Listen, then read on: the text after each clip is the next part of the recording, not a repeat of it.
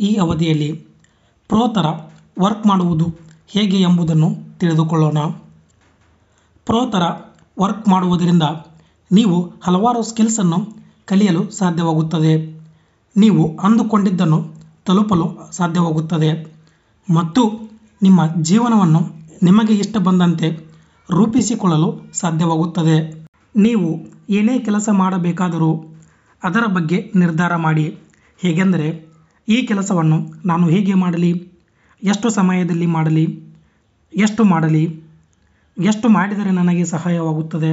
ಮತ್ತು ನಾನು ಈ ಕೆಲಸವನ್ನು ಸುಲಭ ರೀತಿಯಲ್ಲಿ ಮಾಡಿ ಮುಗಿಸುವುದು ಹೇಗೆ ಎಂಬುದನ್ನು ನಿರ್ಧಾರ ಮಾಡಿಕೊಳ್ಳಿ. ಯಾವುದೇ ಕೆಲಸವನ್ನು ಮಾಡಬೇಕಾದರೆ ದೃಢವಾದ ನಿರ್ಧಾರವನ್ನು ಮಾಡಿ.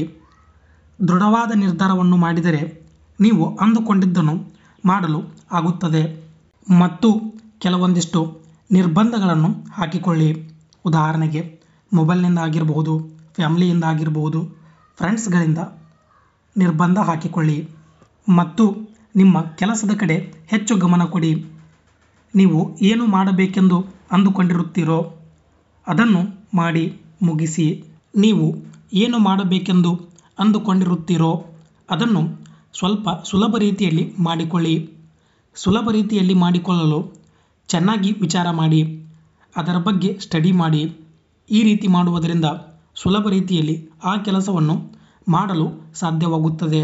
ನೀವು ಯಾವುದೇ ಕೆಲಸವನ್ನು ಮಾಡುತ್ತಿರಬೇಕಾದರೆ, ನೀವು ಬಹಳ ಸಮಯವನ್ನು ತೆಗೆದುಕೊಂಡರೆ ಅದಕ್ಕಾಗಿ ನೀವು ಸರಿಯಾದ ರೀತಿಯಲ್ಲಿ ವಿಚಾರ ಮಾಡಿಲ್ಲವೆಂದು ಅರ್ಥವಾಗುತ್ತದೆ.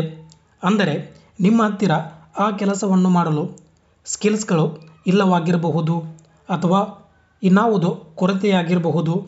ಹಾಗಾಗಿ ನೀವು ಆ ಕೆಲಸವನ್ನು ಮಾಡಿ ಮುಗಿಸಲು ಅದಕ್ಕೆ ಸಂಬಂಧಪಟ್ಟಂತಹ ಸ್ಕಿಲ್ಸ್ಗಳನ್ನು ಕಲಿಯಬೇಕಾಗುತ್ತದೆ. ಅಂದರೆ ಆ ಕೆಲಸವನ್ನು ಸುಲಭ ರೀತಿಯಲ್ಲಿ ಮಾಡಿ ಮುಗಿಸಲು ಸಾಧ್ಯವಾಗುತ್ತದೆ. ಕೆಲಸ ಮಾಡುವ ಸಂದರ್ಭದಲ್ಲಿ ಯಾವುದಾದರೂ ಮೀಟಿಂಗ್ ಅನ್ನು ಮಾಡಬೇಡಿ. ಏಕೆಂದರೆ ನೀವು ಅಂದುಕೊಂಡಿದ್ದನ್ನು ಮಾಡಲು ಆಗುವುದಿಲ್ಲ. ಹಾಗಾಗಿ ಆ ರೀತಿಯ ಮೀಟಿಂಗ್ಗಳನ್ನು ಮಾಡಬೇಡಿ. ನಿಮ್ಮ ಕೆಲಸವನ್ನು ಮಾಡಿ ಮುಗಿಸುವುದು ನಿಮ್ಮ ಕರ್ತವ್ಯವಾಗಿರುತ್ತದೆ.